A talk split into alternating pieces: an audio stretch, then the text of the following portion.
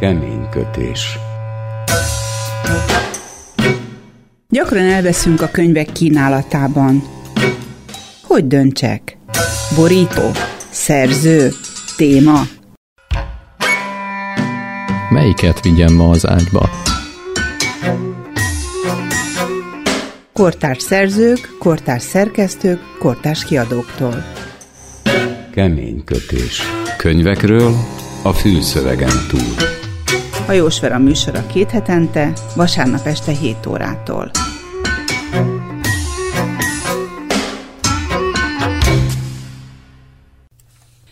Üdvözlöm, kedves hallgató! Hajós Vera vagyok. Világok. Igen, így többes számban. Van, amelyikben magunk élünk, és vannak azok, amikről csak olvasunk, látunk filmen vagy színházban, de vannak olyanok is, amikben mások élnek. A szomszédaink, a barátaink, a buszon utazók. Halljuk őket beszélni, és bepillantunk a világukba.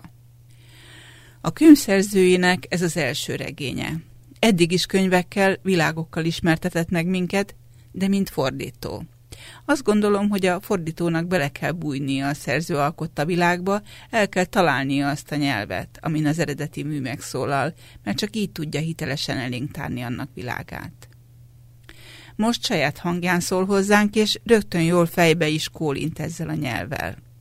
Tinédzserekről szól a könyv, nem átlagos fiatalokról, vagy mégis? Ők az átlag, és én élek üvegbúrában? A következő könyv szerzője katalán.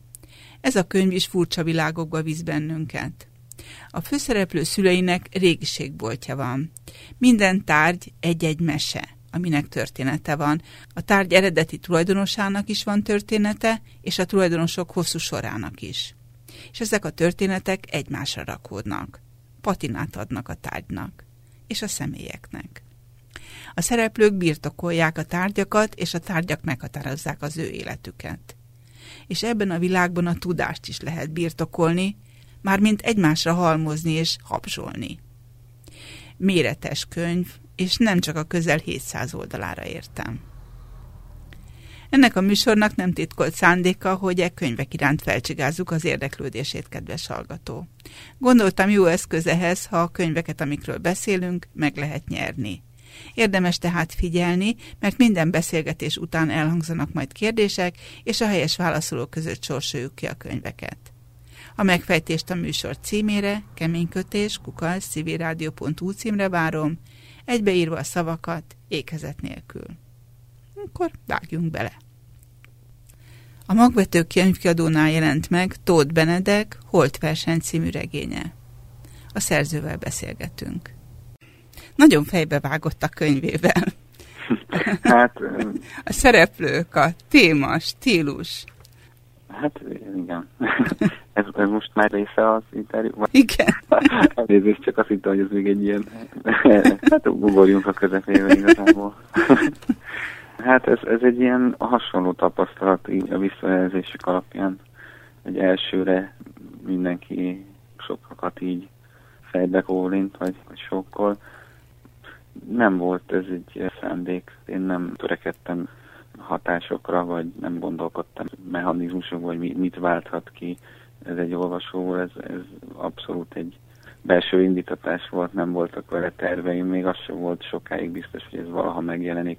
Mondhatom úgy, hogy magamnak írtam, és Aha. ezért nem kötöttem kompromisszumokat. Valószínűleg ez lehet a egyik magyarázata arra, hogy ilyen kíméletlen lett a szöveg miközben minden porcikámmal tiltakoztam a szöveg és a világ ellen, amibe, amibe bevíz, behúz engem ez a könyv. Hogy éri ezt el? Nem tudom, hogy én vagyok a legmegfelelőbb személy, hogy ezt megválaszoljuk, ezt a kérdést. Ugyanazt tudom erre is mondani. Nem volt szándéka?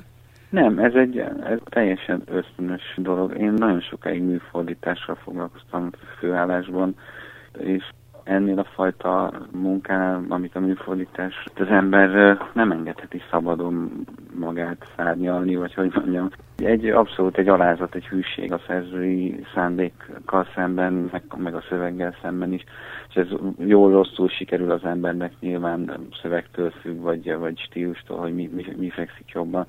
Mindenképpen az egóját félretéve az embernek ilyenkor alá kell rendelni a magát, ami nem, nem egy rossz dolog, nem, nem úgy mondom, hogy ez kínlódást okozott, mert nyilván tíz évig csináltam, és nagyon szerettem, és ezután is tervezem, hogy fordítok majd. De ez egy egész másfajta tapasztalat és élmény volt számomra az írás. Az ilyen lopott időkben írtam ezt a regényt, a, amit így el tudtam csípni a munka mellett és a család mellett, és úgy voltam vele, hogy nem akarok semmit és senkit figyelembe venni, amikor írom, csak azt, ahogy jön.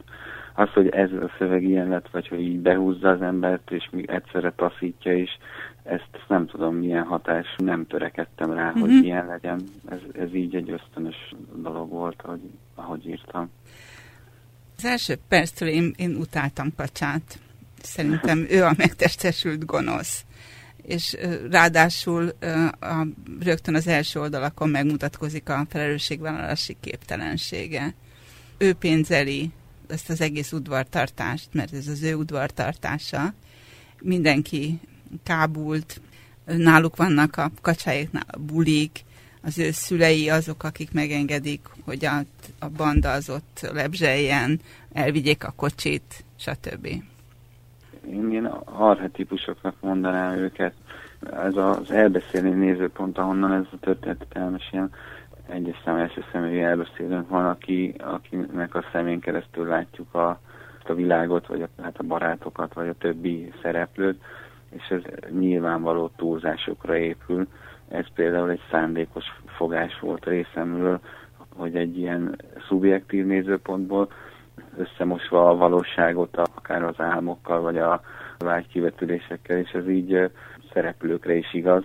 Tehát, hogy a, a például az említett figura is alkatja olyan túlzások, hogy a, a családja is, és minden abszolút eltúlzott. De ez a többi szereplőre is igaz. Ő lett a, a gonosz, de a többi szereplőnél is ugyanígy eh, meg lehet találni ezeket a Hát lúzerek, meg ellenszenvesek. De mesélő az, az, mint hogyha egy fokkal azért nemesebb volna, vagy több, vagy, vagy más. De neki még neve sincs. Ez a név kérdés, ez csak egy játék volt az elején valahogy nem is kellett megnevezni ezt az elbeszélőt, nem, nem kellett nevet adni neki, nem mutatkozott be, mint mondjuk az lakhegyező elbeszélője, de aztán valahogy idővel úgy voltam, hogy csak ilyen saját magam szórakoztatásra kíváncsi voltam, végig lehet-e írni egy ilyen könyvet anélkül, hogy, hogy ezt a szereplőt elnevezném. Magában hogy hívta? Ne, nem hívtam sem, hogy őszintén az sem, nem, nem, a, nem a mai napig nem. És egy idő után meg úgy éreztem, hogyha elnevezném, azzal valahogy visszarángatnám így, vagy lerántanám valahogy a valóságba, és ez, és ez így nem tenne jót ennek a könyvnek, vagy ennek a történetnek. Vannak olyan jelenetek, ahol direkt ezzel játszom, hogy még rá is kérdeznek a nevére, de ezek mind ilyen... Olvastam egy interjúban, hogy sokféle téma mozgott a fejében, de ennek a stílusa, ennek a nyelve már kész volt. Ez hogy működik? Hát, nem is az, hogy kész volt, valahogy ez alakult ki, ezt talált meg először, és ezt a könyvet tudtam így végig, vagy ezt a regényt tudtam végigírni. Sok-sok kudarc és próbálkozás vezetett odáig, hogy, hogy már konkrétan ennél a könyvnél megtaláltam egy ilyen hangot. Az se volt egyszerű, de a korábban is, amilyen mindenféle számi próbálgatások, azok általában kudarccal végződtek én néha úgy érzem, hogy ez hát nagyjából olyan kilenc év alatt írtam meg ezt a könyvet, és kicsit elnézés van néha, mintha több regényi munka lenne ebbe benne. Lehet, hogy ez egy hosszadalmas folyamat volt. Aztán, amikor egyszer így hogy rátaláltam erre a nyelvre, elkaptam egy a fonalat, onnantól már nyilván könnyebben ment. Akkor már tudtam, hogy talán ez egy jó irány lesz. Nem is jó, de egy működtethető irány vagy nyelvezet, és onnantól már ez így végig, végig ment így a szövegen, vagy elvitt a végéig. Belefér az ember életébe, hogy kilenc évenként legyen könyv? Hát én nem tudom, eddig nem tekintettem magam úgyhogy íróként, de nem tudom, hogy ezután hogy fogok tekinteni magamra, de vannak ötleteim, amiket szeretnék megírni, és nagyon sok tanulsággal járt ez a kilenc év, amiből remélhetőleg sikerül leszűrni pár dolgot, amivel egyszerűbbé tehetem, vagy könnyebbé, vagy talán mondjuk gyorsabbá is ezeket a folyamatokat, ami megszületik egy újabb könyv. De hogy pontosan mi lesz az, vagy hogy lesz, azt még nem tudom de nem szeretnék kilenc évet várni. Azért ennek voltak nagyon-nagyon, hát nem is egy mély pontja ennek az egésznek. Többször eljutottam odáig, hogy feladom, nem, nem tudom megcsinálni, de aztán valahogy mindig tovább lendültem, meg segítettek környezetemben nagyon sokan ebben.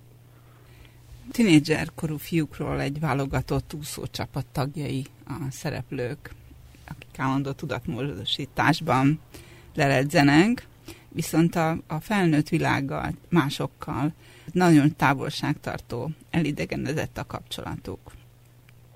Ez is a szándékos döntések közé tartozik.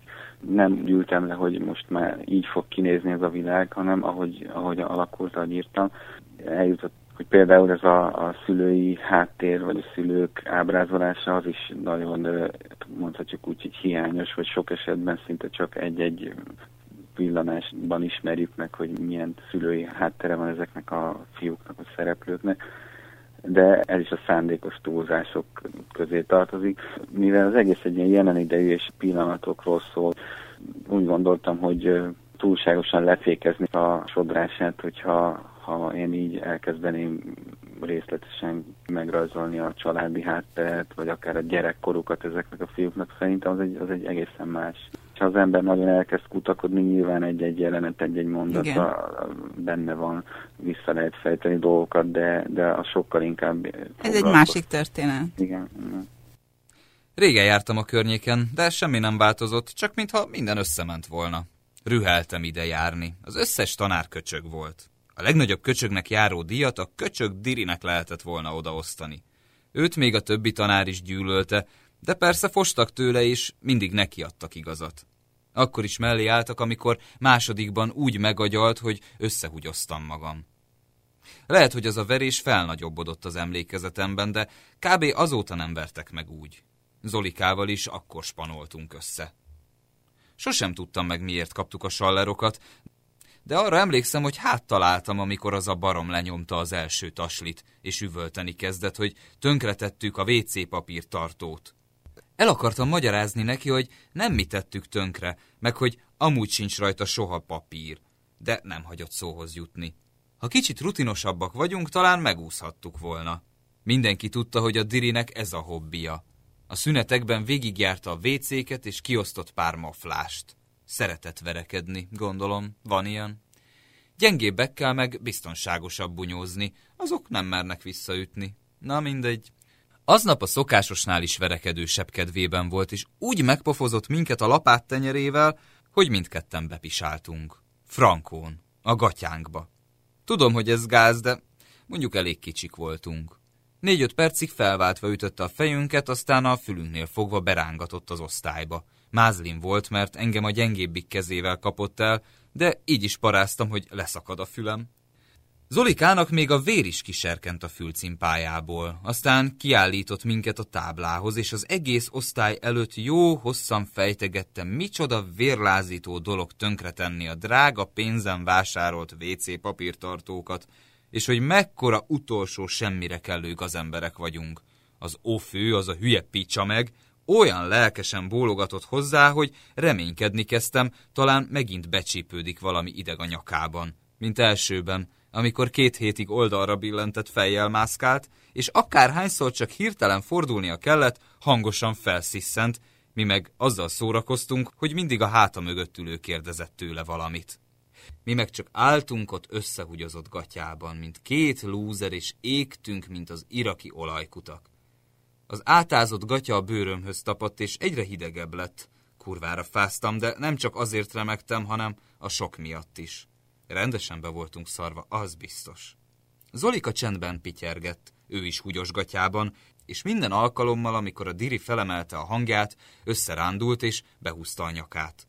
Az arcán vörös hurkák jelezték, hogy csattantak a pofonok. A köcsög Diri persze már megmurdelt azóta. Ez volt a legjobb, amit tehetett. Valami olyasmit hallottam, hogy sztrókot kapott, vagy mit, és sokáig tolószékben nyomta.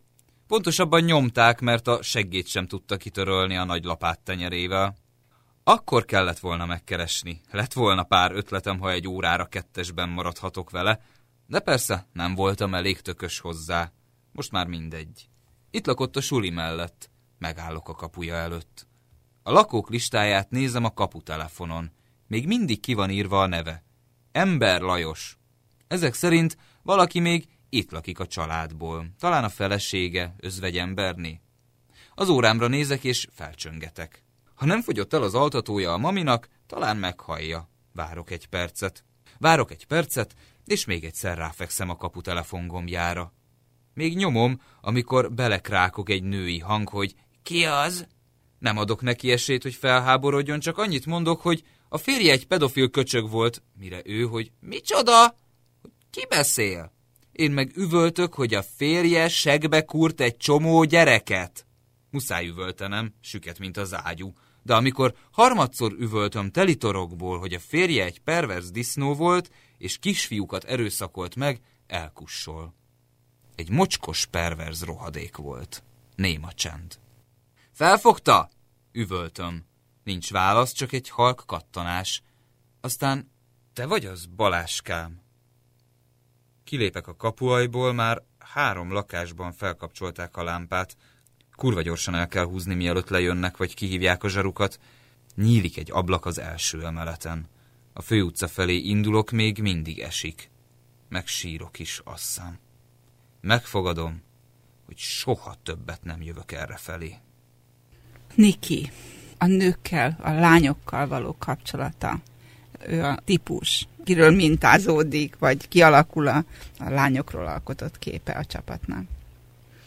Hát ez megint csak ugyan, ugyanez a kategória, amiről beszéltünk. Hát azt hiszem, hogy ez azért egy elég aktuális vonatkozása a könyvnek talán. Ahogy a, a, a fiúk... A fiúk kezelik a lányokat? Igen, igen. Nem gondolom, hogy ez egy általános dolog, de amilyen hatással mondjuk akár csak a pornográfia, vagy a, a mindennap le, könnyen elérhető és hozzáférhető pornográf tartalmak hatással lehetnek egy fiatal, fejlődő, éretlen kamaszra, az szerintem e, elég fontos kérdés. Ezzel nem tudom, hogy foglalkoznak-e, vagy eleget foglalkoznak-e az emberek, vagy a szülők, vagy bárki, de engem bizonyos hírek döbbentettek meg, hogy tinédzsereknek vagy kamaszoknak milyen szexuális szokásaik vannak. Hogyha tényleg igaz, vagy ez, ez, ez valóban így van, akkor azért ez egy elég elkeserítő dolog. Ezt próbáltam megírni, erről is próbáltam írni, hogy ahogy ezek a fiúk eszközként gyakorlatilag használják Igen. őket, szerintem én bízom benne, hogy ez egy erős túlzás, de azért vannak olyan jelek és visszajelzések, hogy, hogy a valóság hát ha sokszor nem is, de azért még ennél is elkeserítőbb tud lenni. Pont innen ebből a pornóból ered a kedvenc mondatom a könyvből. Nem névtelen beszélő, elítélő módon gondol a többiekre, és mondja, hogy bármelyik haverom kapásból fel tud sorolni 10 AVN díjas pornósztárt a legjobb külföldi dupla anál jelenet kategóriában, de az aradi 13-ból maximum Kossuth vagy Széchenyi van meg nekik lenyűgözött ezzel a mondatával. Igen, ez, ez egy több olvasatú mondat. Próbálom ítélkezés nélkül beszélni ezekről a dolgokról, mert nem tudom, hogy 15-16-17 éves kamaszok felelőssé tehetőek-e azért, amit tesznek. Nyilván ebben nagy részt azért a minták követése is benne van. És hogy, hogyha azt látják maguk körül, hogy következmények nélkül bármit megtehetnek, vagy hogy mi számít értéknek, vagy, vagy mondjuk ha csak a tudásról, vagy, a, vagy bármiről van szó, akkor azért a felnőttek felelőssége nyilvánvalóan nem elhanyagolható. Hát nem tudom, hogy ebbe a mondatba sikerült-e belesűríteni ebből valamit. Ki egy kicsit is kidugja a fejét ebből a masszából, az lenézi a többieket annak is ilyen hamis tudata van. Jó helyen keresi, de ott volt az iskolában, amikor beszéltek az alatt 13-ról. Nem, igazából pont ez a kettős olvasata a Igen. dolognak, hogy lehet, szándékom szerint úgy szól ez a mondat, hogy ez az elbeszélő tudja, hogy ez a két ember, akit említ, ez nem az Arabi 13, így gondolja, hogy, hogy ennyire durva a helyzet, hogy még azt se tudják megjegyezni, hogy Széchenyi és Kossuth ne. De ez, ez már csak belemagyaráz, ezt Aha. lehet így is, úgy is érte. Én nekem benne volt mind a kettő lehetőség, aztán, hogy melyik kinél, mi- milyen irányba villen el. Nem csodálom, ha valaki nem tud az elbeszélővel olyan szinten engedékeny lenni, hogy kinézi belőle, hogy esetleg ő tudja. Hogy ő hogy tudja. nem. Az az igazság, hogy végül is tök mindegy, hogy, Hát hogy igen. ki az Aradi 13, nem? Hogy, Hát hogy igen, benne van-e Széchenyi vagy van. Kossuth. Nem ez a lényeg, de nem is a pornó. A nem tudom, dupla annál, nem is tudom, mit jelent. Ez az egész világ, ez valami olyan érdektelen, annyira felesleges, és ezt ők is pontosan érzik.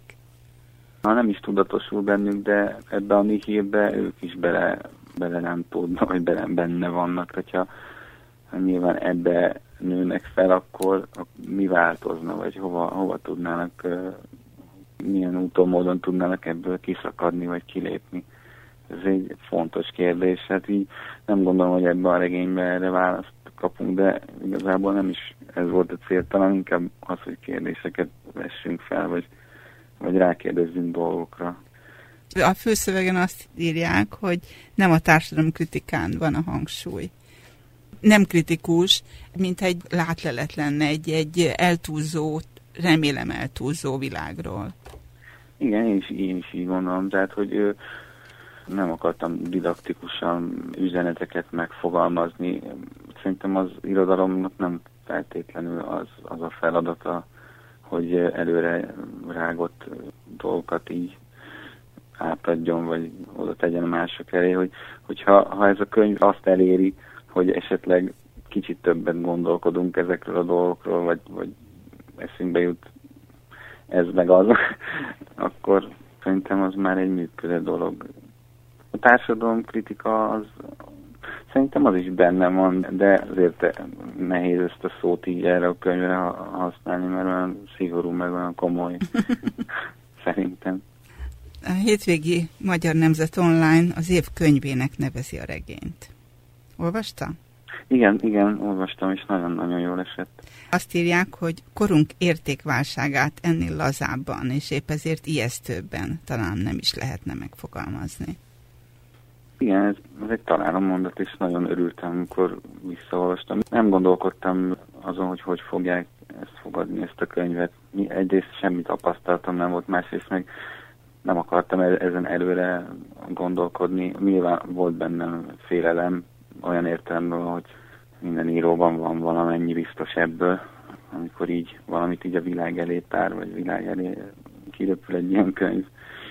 Az jó érzés, amikor ilyen mondatokat olvas az ember, mert akkor tudja, hogy értő közönségre lehet, vagy valahogy átment, ezzel mondani akart. Azt is ott találtam neten egy ilyen információt, hogy készül a könyv filmváltozata, és hogy a forgatókönyvet maga írja. Mit szól ehhez a hirtelen jött sikerhez? Hát, ez engem nagyon melbevágott ez az egész dolog, vagyis hát nagyon, hát egy- egyrészt hatalmas öröm, tehát ezt most, Ez még csak egy hónap se, hogy megjelent, nem? igen, egyelőre még csak úgy ámulok, és bámulok, hogy mi minden történik. Egy ilyen első könyves íróval mi mindenek történnek. Igen, hogy ez így önálló, önálló életre kezd ez a dolog is. Nem gondoltam erre, hogy ebből valaha bármi más is lehet. Ez egy, az már odáig, hogy meg tudtam írni, az volt az első nagy öröm. Az, hogy a barátaim, ismerőseim körében tetszést, vagy hogy mondjam, hogy így pozitív visszajelzéseket kaptam. Az volt, az, az volt a második nagyon fontos állomása ennek, aztán, hogy, hogy megjelenhetett, az, az, az, az a következő, de ez mind olyan kicsit, mint hogyha valami álomszerű a dolog, tehát, hogy néha azt érzem, hogy, hogy így meg kell menni csípjen valaki, hogy felébredjek. Olyan szempontból nem érzek, nincsen hiányérzetem, hogy ne tettem volna meg mindent azért, hogy ez egy jó könyv legyen, mindent beleadtam, amit tudtam és hogy ilyen eredménye van, az, az tényleg óriási öröm nekem. De hogy hova fejlődik tovább, azt még nem tudom ez a dolog. De visszatérve erre a film, filmes ügyre, mert hát ez egy hossz, hosszadalmas folyamat, és nyilván rengeteg tényező van, ami ezt majd befolyásolja, hogy meddig jutunk. amikor a mesélő, a névtelen felhívja a lelkisegét, és a, a kedvenc hangú önkéntes lánynak a hangjára önkielégít. Ebben is van egy akkora dupla csavar, egy olyan szomorúság, mesél egy olyan történetet, ami, ami, ami nem létezhet az apjáról, aki megverte, tehát nem élnek, nincs vele egy apa. És hogy a kedvenc hang az vigasztalja. De szeretnék abban a szerepbe tetszelegni, hogy, hogy így sikerült valamit a kamaszkorról úgy általánosságban arról a fajta befelé fordulásról és magányról, amit nyilván nem mindenkinek, mert azért a többi szereplőnek nem feltétlenül ilyen ez a, ez a kor, de, de azért van egy ilyen jelleg ennek az egésznek, hogyha ez, ez sikerült még ha ilyen drasztikus módon is, vagy olykor ilyen visszajogtató módon megragadni, azért én szerintem akkor, akkor azért valamit megint sikerült így elmondani, vagy, el, vagy leírni. Ismer kamaszokat? Van velük kapcsolata? Nincsenek ilyen napi szinten Aha. adalék, vagy ilyen, ilyen üzemanyag ahhoz, vagy hogy mondjam, egy, egy, egy ilyen el, Ó, ez csípett mondj. mondat. Ez egy ilyen megkonstruált nyelv. Minden ösztönösségével együtt egy nagyon sokáig kimunkált dolog. Az, hogy így miből, milyen elemekből építkezik, az, az csak egy része. Akár filmekből, interneten, utcán, bárhol elcsíphet olyan mondatokat, félmondatokat, vagy akármit, ami, ami, ami megragadnak, de abból aztán úgy átgyúrni, az, az már egy következő fázisa. És nem, ha ez hiteles ez a hang, akkor nekem ez egy jó érzés, de az biztos, hogy, hogy ez egy kitalált dolog, nyelvi konstrukció, ami vagy működik, vagy nem, hogyha szerencsésebb esetben működik. De hogy, hogy, hogy az utcán így beszélnek, vagy sem, azt, azt, azt, nem tudom. Ez- ezért ez a kamasz világ is sokszínű és rengeteg féle. Tóth Benedek szerzővel beszélgettünk Holtverseny című regényéről, ami a magvető kiadó gondozásában jelent meg. Ha szívesen megnyerni a kötetet, akkor arra a kérdésre válaszoljon, hogy mi a neve a mesélő fiúnak. Megfejtését a keménykötés kukasz civilrádió.hu címre küldje, egybeírva a szavakat, ékezet nélkül.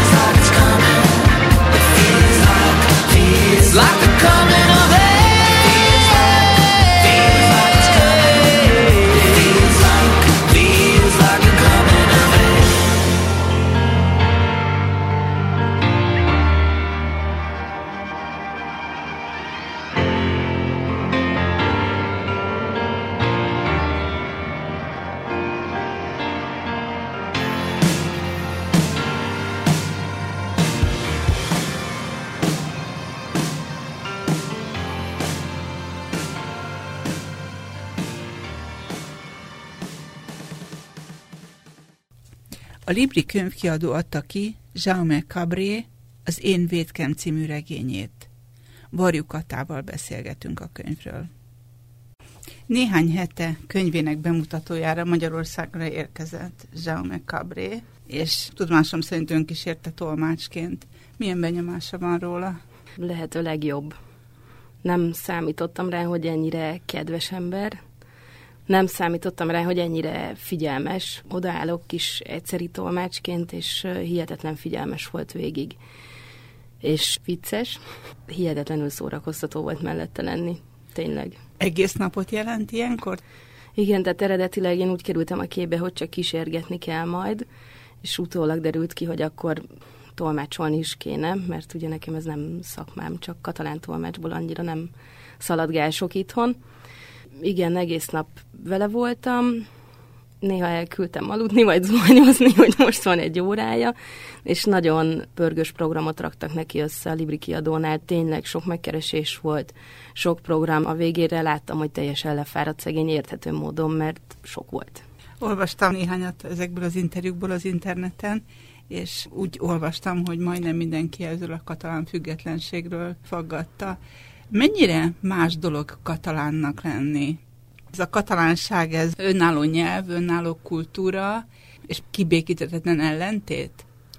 Én most azt idézném, amit Jaume Cabré mondott, feltették neki a kérdést, hogy mit gondol, az ő munkássága hogy helyezkedik el a spanyol irodalmi kánonban, és erre azt mondta, hogy ez olyan értelmetlen kérdés, mint egy magyar szerzőtől azt kérdeznék, hogy az ő munkássága hogy helyezkedik el az olasz irodalmi kánonban.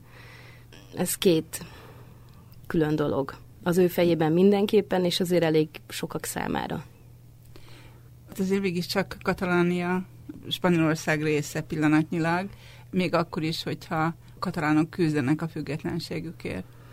Hát igen, ez egy elég faramuci helyzet, ők maguk sem igazodnak ki ezen a helyzeten. Ugyanakkor én azt hiszem, hogy a, a kéréseiknek vagy követeléseiknek nagy része az teljes mértékben jogos. Ha én elvárom valakitől, hogy beadja azt az adómennyiséget, amit bead, és én azt nem forgatom vissza oda, és ezek mellett még beleszólok mondjuk a nyelvi politikába is, vagy az oktatáspolitikába, akkor teljes mértékben értem, hogy miért fajult idáig ez a jelenlegi helyzet. Na, hát akkor térjünk át a könyvre, mert a szerző is szerette volna, ha inkább arról beszélnek, és nem csak a katalán dolgokról. Azon gondolkodtam, hogy elmondható a cselekmény pár mondatban. Szerintem nem lehet összefoglalni, mert hogy most megint csak visszautalok arra, amit Jaume Cabré mondott, úgy Adriá és barátja története, az csak jó pár hónappal az írás kezdete után csöppent bele a dologba, sőt nem is hónapokról beszélünk, lehet, hogy akár két évről. De nem ezzel kezdte a történetet, és valahogy, ha megpróbáljuk ennyire egy szárra lehozni, ami történik a regényben, akkor elvesztjük azt az egész komplexumot, ami viszont kibomlik az olvasás közben. És az író azt mondta, hogy elkezdett írni egy történetet, ez a történet most körülbelül, amit ő eredetileg írni kezdett, a regény közepén található meg. Egy emberről, aki bekopogtat egy kolostorba. És ez volt ugye a 14. századi inkvizitor, aki átváltozik Rudolf Hösszé. És írta, írta a történetet, és azt nyilatkozta, hogy úgy érezte, hogy nagyon távoli ez a két személy. És hogy szüksége lenne egy vagy több olyan szereplőre, akik közeliek és valamilyen módon ismertek, és ezért kezdett el felépíteni egy kisfiút, és aztán később a barátját, aki ugyanott született, ugyanabban a kerületben, ahol ő, ugyanoda járt iskolába, nyilván egy teljesen más életutat jár be, de ezáltal tudta közelebbé hozni a történetet. És ugye, ha most olvassuk a könyvet, nekünk egyszeri olvasóként pont ez a közelség az, ami megmarad. Pont ez a közelség az, ami miatt elveszítjük azt a lehetőséget, hogy tiltakozzunk. Vannak a fejezeteknek címei, mi a tartalomjegyzékben is szerepel, ezek latin címek. Én ezeknek utána olvastam, és az első és a hetedik fejezet ad egy befejezett mondatot, és ez a tetőtől talpig így jön létre ez az ív. Az első fejezet az még csak a mondatnak az első fele, és a végén fejeződik be az utolsó fejezetben ez a mondat. Szerintem kérdéses, hogy kifejezi be azt a mondatot. Van-e egyáltalán befejezett mondat? Igen, meg kérdéses, hogy az még Adriá mondata-e, mert a végére kiderül egy újabb csalás a regényben, és bennem fölmerül a gyanú, hogy az, ahogy ott a végén puhítva van ez az első mondat, az talán már nem is az ő mondata vagy én legalábbis úgy éreztem, hogy van egy ilyen fajta kétség. Nem tudom eldönteni, hogy Adrián mondata-e, vagy pedig azért a személy, aki ezt magáévá tette utána. Ez a cím, ez is idézett egy gyónási aktusnak a második mondata. Az eredeti cím katalánul is konfiteor lett volna, tehát ő ragaszkodott volna a latin, tehát még erősebben jelen lett volna ez a szöveg eredeti valójában. Hát igen, gyónunk, de nem csak Adriát gyón minden szereplőt odaültet, minden szereplő elmondja a magáét, amennyire tudja, ameddig eljutott, és akkor a végén ott van a barát, ugye Bernát, akinek ugyanúgy meg kell tennie, mert van egy külső elbeszélő, aki leleplezi a jelenlegi életét. Rengeteg erkölcsi kérdés vett fel, és ezek a kérdések, ezek nem ad választ, ezek ilyen nyitottak. Az olvasóra bízza. Számomra nagy meglepetés az inkvizíció és a fasizmusnak az egymás mellé állítása. Azért meglepő, mert sok igazság van abban, amit ő ebben állít. Ugyanaz a bigottság jellemzi, megtisztítani vágyása a piszoktól, a másságtól, a számára elfogadhatatlantól. Számomra most már elég régóta foglalkozom Spanyolországgal, meg katalán irodalommal, és számomra, mint mondjuk egy egyetemi hallgatónak, aki ezt tanulja, a legnagyobb élmény ebben a regényben pont ez az összekapcsolás volt. És ugye, ahol ez megtörténik, a 24. fejezet, az pont az a fejezet, amit a legelején elkezdett írni. Tehát ez volt az első. És számomra ez azért ilyen nagy élmény, mert úgy tanuljuk a történelmet, látjuk, hogy mi történt ott, és hihetetlennek tartom, hogy ez a téma nincs lecsapva az irodalomban, Spanyolországban, nincs lecsapva egyéb művészetekben, nem látom azt, hogy ez, ez forrongana a felszín alatt pedig nyilvánvalóan a párhuzam annyira egyértelmű egy külső szemlélő számára, hogy megkerülhetetlennek tűnik. És akkor jön egy katalán, leül írni egy történetet, nem tudja, hogy mi lesz belőle, és egyszer csak bum. Mert hogy azt mondta, hogy ezt az átalakulást, ezt ő nem tudatosan akarta, elkezdett írni, és nem tudta megakadályozni. És így nézte, hogy mi történik, mi jön ki a keze alól. Nem tudta megakadályozni, és nekem ez őszinte. És ez az az őszintesség, amire, amire én várok olvasóként, vagy más szempontból is. Odaáll, megmondja, és akkor ott ül az olvasó, hogy jó, és hogyan tovább. És ezért van ez a csodálatos történet, ami aztán néha elringat, néha fáj, és a végére összeáll egy nagy egészé. Félix Ardevole! kiáltott fel. Il mio omonimo, vero dissi? Félix Ardevol bólintott és alázatosan kezet csókolt a szerzetesnek, akiről csorgott az izzadsága nehéz csuhában. Morlina szemébe nézett, egy pillanatig habozott, aztán ahelyett, hogy bevezette volna a látogatóknak fenntartott szobák egyikébe, vagy sétálni invitálta volna a kerengőbe, egy néptelen folyosóra vezette, amelynek fehér falait itt-ott értéktelen festmények díszítették. A végtelenül hosszú folyosóról csak kevés ajtó nyílt. Önkéntelenül is lehalkította a hangját, ahogy a régi időkben, amikor megkérdezte, mit akarsz, és Félix Ardevol azt felelte, kapcsolatokat. Csupán kapcsolatokat akarok. Boltot akarok nyitni, és azt hiszem, te segíthetsz első osztályú árut találni. Egy ideig szótlanul lépkedtek. Furcsa volt, hogy az épület kopársága ellenére nem visszhangoztak sem a lépteik, sem a szavaik. Morlin atya nyilván tudta, hogy diszkrét hely. Két képpel később megállt egy roppant szerény, angyali üdvözlet előtt, megtörölgette a homlokát, és újra félig szemébe nézett. Most, hogy háború van nálatok, hogy utazhattál ki? Gond nélkül utazok ki és be, megvan a módszerem, és vannak kapcsolataim.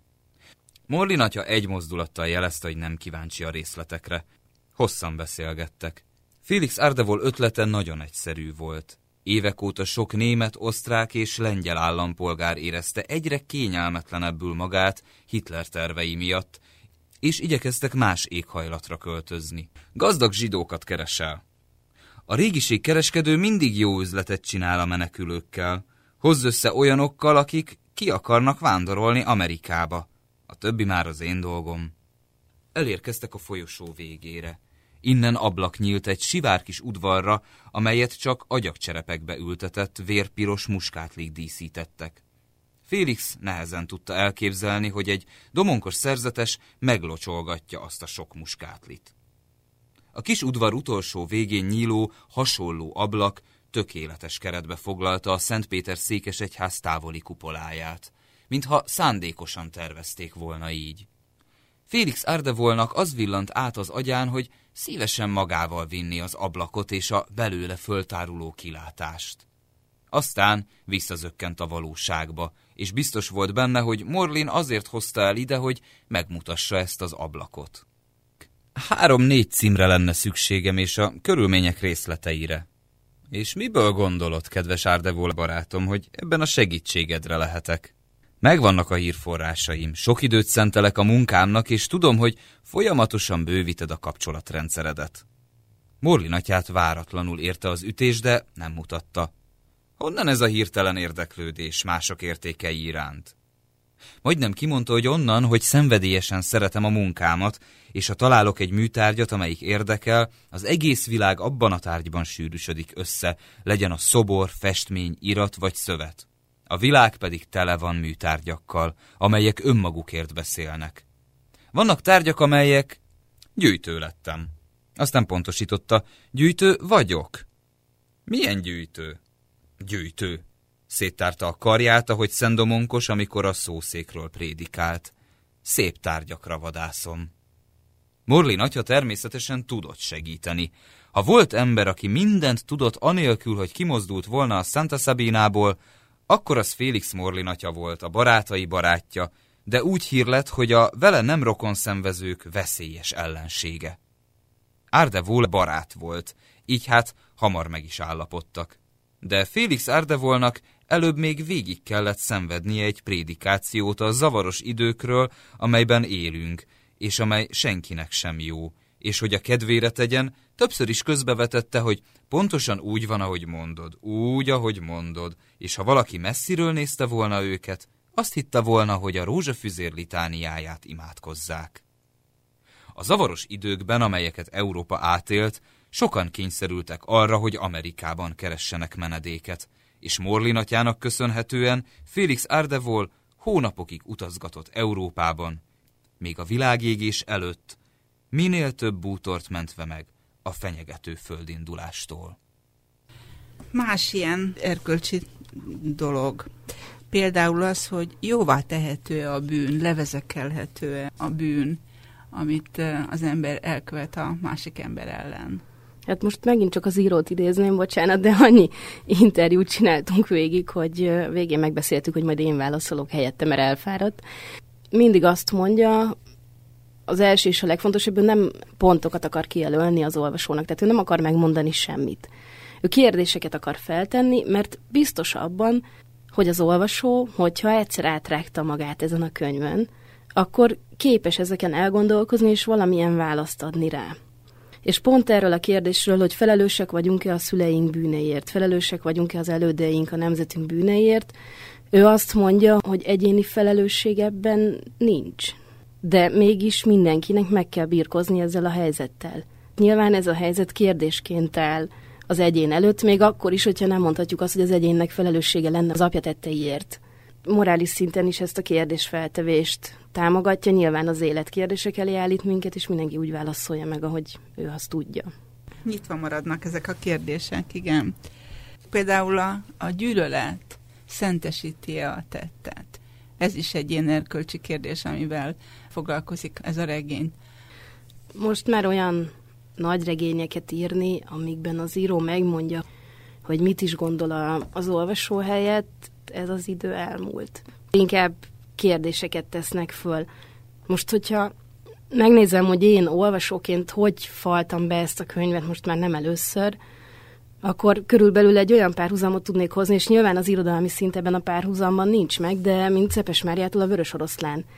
Az irodalmi értékén túl, amit a morális és egyéb szinten tesz, az számomra egy olyan fajta regény, mint a Vörös Oroszlán, amitől belázasodok, hogyha nem vagyok még ott. Bernál, gyerekkori barát. Azon gondolkodtam, hogy mit gondol az, az író a barátságról. Hol nagyon közel kerülnek egymáshoz, hol eltávolodnak. Felmente bizonyos helyzetek alól a barátság, vagy hogyan választunk barátot?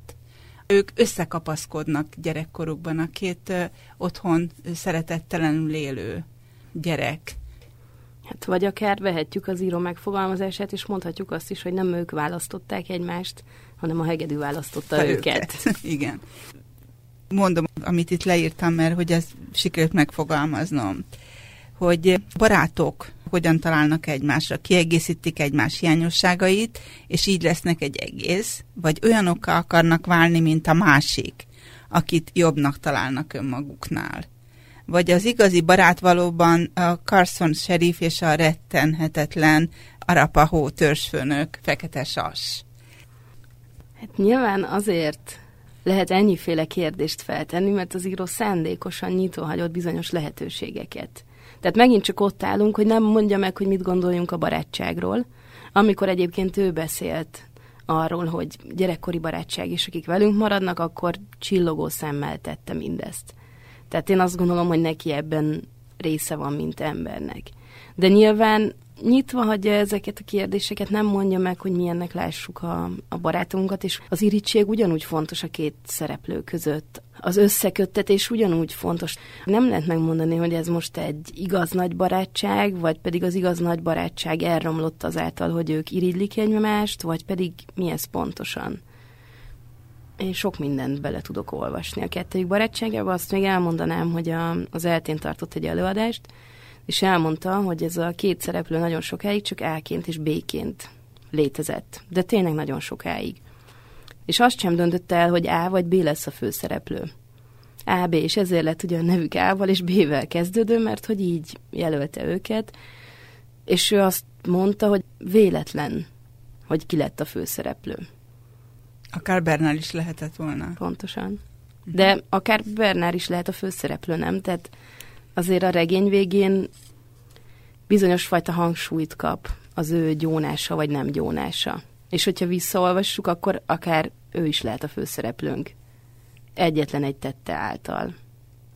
Adorno mondását idézi, hogy Auschwitz után hallgatnak a múzsák. Ez Cabré, illetve Adria Ardebol azt mondja, hogy nem. Éppen, hogy a legnagyobb szükség akkor van az emberiség esztétikai akarata az állandó, és hogy annyi rémség történt az emberiség története során, és mégis a múzsák élnek és alkotnak, és hogy a műalkotás által mint egy jobbá válunk, mint hogyha ez akaródnak ki jönni ebből a könyvből.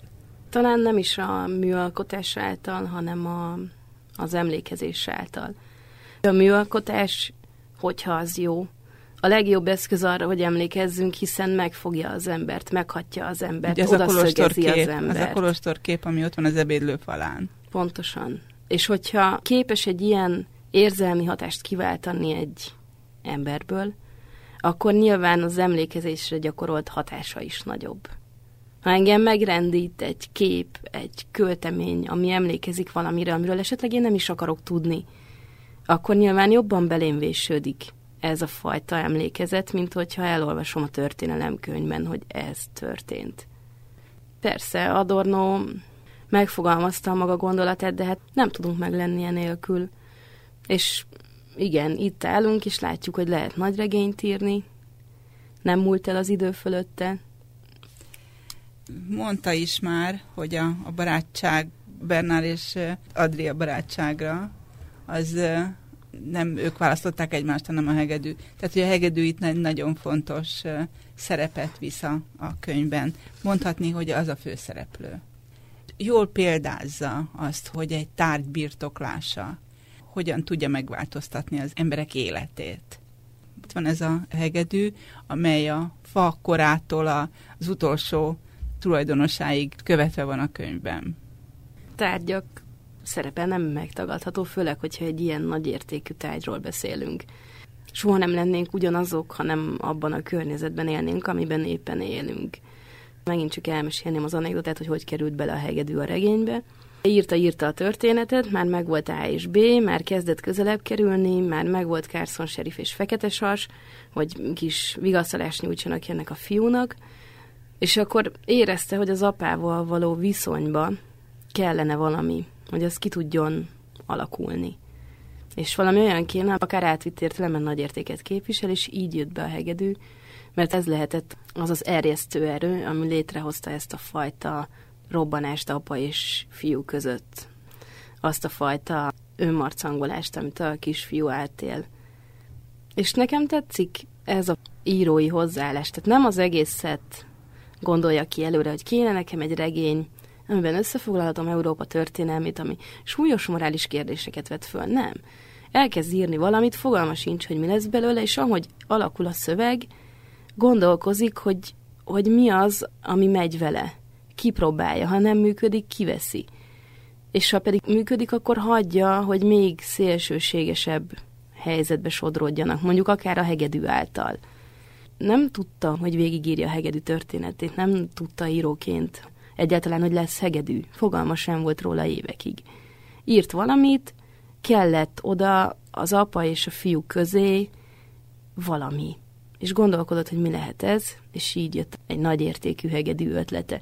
És az, hogy utána a hegedű története is megjelenik a regényben, és ilyen pontossággal, és ilyen nagy szereppel, ez nem az elején dőlt el.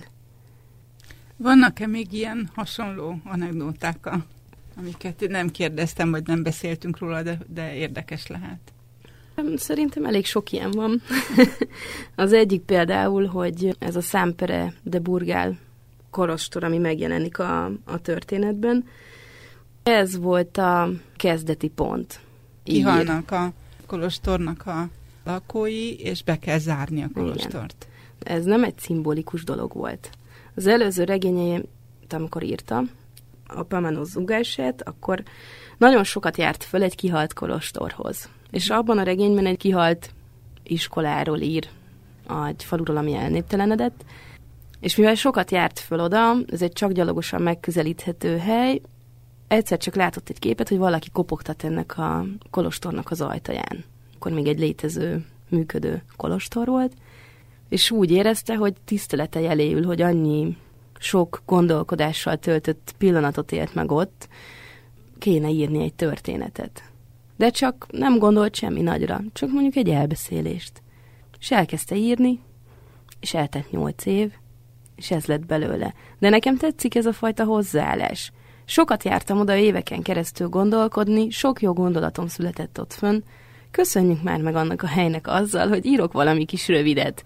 Rövidet? Hát igen. ezek szerintem jó történetek, ezek őszinte történetek. Szórakoztatják az embert. Vagy például a borító. Most először jelent meg Magyarországon eredeti borítóval a könyv. Ugye ő mindegyik könyvét most már elég régóta saját borítófotóval szereti forgalmazni. Például a Pamanos zúgás, ugye magyarul egy ilyen fekete borítót kapott, de valójában azon egy század elejé iskolai fotónak kellett volna lennie, ami annak az iskolának a tanulóit mutatja, amiről ő, ő ír. És akkor a mostani könyvnél pedig nem talált semmilyen fotót, hanem a felesége mondta, hogy hát semmi gond, hát, hát fogjuk el azt a kis kölyköt, beöltöztetjük, tűnjön úgy, hogy fázik, mert itt nagyon rideg ez az otthon, és akkor legyen ott a könyves polcnál, és a felesége találta ki a fotót, és szerintem ez is olyan aranyos. Én tényleg úgy érzem, hogy ez egy ilyen koprodukciós vállalkozás a családja és közte. A gyerekei olvassák először a könyveit, amikor elkészülnek, és azt gondolom, hogy ez elég harmonikusan működhet. A címnek a fordítása szerintem kifejezetten jól sikerült. Az én vétkem lenne a hivatalos formula, én védkem, én nagyon nagy védkem. És ugye a regény végén is ott váltakozik, hogy én bűnöm, vagy én védkem. Én úgy gondolom, hogy két jelentése is van, de hát Tom Csányi Zsuzsa fordítása meg aztán hihetetlen jól adja vissza az eredeti szöveget. Miért nem Tom Csányi Zsuzsa kísérgette őt? Mert azt olvastam az interneten az egyik interjúban, hogy nagy tisztelője a fordítóknak. Nyilván Tom Csányi Zsuzsa sem tolmács, meg hát nem is tudom, hogy miért kellett volna őt kitenni ennek a háromnapos folyamatos készenlétnek. A könyvemutatón a Centrál Kávézóban ő is szót kapott, és hát az író nagyon megköszönte neki a fordítást, mert hogy hallja, és tudja, hogy mennyire jó. De nyilván amikor egy ilyen könyv megjelenik, akkor az a fordítónak is ünnepe kell, hogy legyen. Tehát a fordító nem lehet ott teljesen lefáradva, elcsigázva, a fordítónak ott fel kell állni, a fordítót megtapsolják, és a fordítónak élveznie kell ezt a figyelmet, mert hát nélküle hol lennénk? Sehol. Van egy jó elmélete az írónak. Azt mondja, hogy az első három oldal a szerződés az olvasóval. Mindenki megkérdezte tőle, hogy ez egy nagyon intelligens regény, telekulturális utalásokkal, nem nehéz az olvasóknak elolvasni. És erre azt mondja, hogy hát, hogy az ember bemegy a könyvesboltba, mit csinál? Lapozgatja a könyvet, megnézi az elejét, a hátulját, a fotót, de hát aztán a legjellemzőbb belelapoz a könyvbe. És elolvassa mondjuk az első oldalt. És az ő elmélete szerint az első három oldalban minden olyan buktató és nehézség, ami az olvasóra vár, az bele van sűrítve. Tehát mondta például az első mondatban rögtön van egy személyváltás, a harmadik mondatban megjelennek olyan szereplők, akiről azt se tudjuk, hogy kicsoda, és csak ott lóg a levegőben, és ő azt mondja, hogy ez egy szerződés az olvasóval. Ha az olvasó ezt aláírja, és a harmadik oldal végén ott a fejezet végén és a hely az aláírásnak, akkor bizony ő belevágott ebbe a kalandba, és már nem szállhat ki belőle. Varjú Katával beszélgettünk Jaume Cabré az Én védkem című regényéről, ami a Libri könyvkiadó gondozásában jelent meg. Ha szívesen megnyerni a kötetet, akkor arra a kérdésre válaszoljon, hogy az első és a hetedik fejezet címe mi. Megfejtését a keménykötés, kukac, civilrádió.hu címre küldje, egybeírva a szavakat ékezet nélkül. A könyvekből Szabó Zoltán olvasott fel szemelvényeket. A zenék Cserháti Ákos választotta. A közeljövőben a civil rádió sok műsora megújul, és más időpontban jelentkezik majd. A kemény kötéssel is így lesz. Heti rendszerességgel lesz majd könyvajánló. A rádió honlapján és podcaston mindig megtalálja, és onnan pedig letöltheti. Ne szokjon le a műsor hallgatásáról, maradjon velem, hallgasson bennünket továbbra is.